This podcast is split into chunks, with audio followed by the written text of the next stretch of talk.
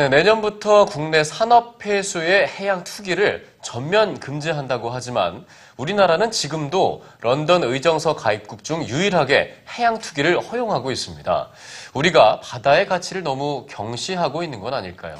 네, 오늘 꿈꾸는 책방에서는 환경과 인간이 어우러지는 지속 가능한 미래에 대해 고민해 봅니다. 선민지 문학캐스터입니다.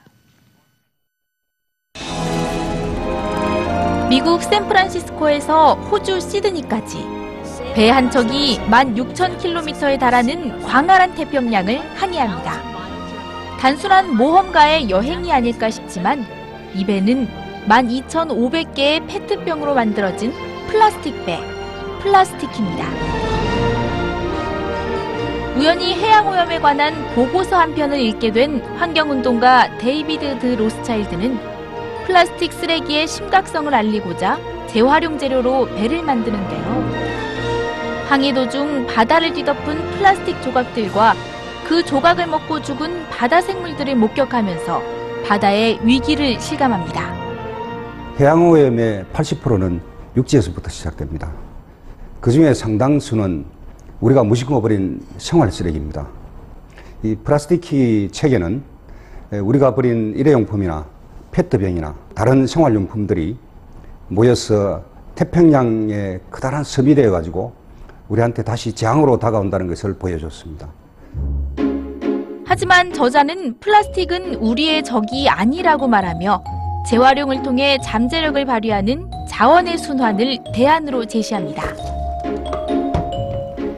우리가 쓰고 버린 이 플라스틱 페트병은 6개 중에 단 한 개만이 재활용된다고 합니다. 페트병으로 만든 배 플라스티키가 더 가치 있게 느껴지는 이유인데요. 이번에는 또 다른 플라스티키 선장들을 만나러 갑니다. 안 입는 청바지로 슬리퍼를 만들고 시내 한복판에서 조건 없이 타인을 안아주는 이들. 세계 곳곳에서 전 지구적 위기를 극복하기 위해 자발적으로 나름의 해법을 제시하는 사람들. 되살린 미래는 이들을 생활혁명가라고 이름 짓고 조용한 실천을 통해 미래를 되살리는 이들의 이야기를 들려줍니다. 할렘가의 작은 방을 얻어 흑인 아이들을 가르치던 세스 앤드류 교장. 버려진 트럭의 덮개천과 자전거 타이어로 가방을 만드는 회사 프라이탁. 자신이 만드는 광고가 비닉빈 부익부를 심화시킨다며 작은 기업들을 위한 무료 광고를 제작하는 인디 CF 박정화 대표. 이들이 되살리는 것은 헛 물건이나 환경이 아니라 우리의 미래입니다.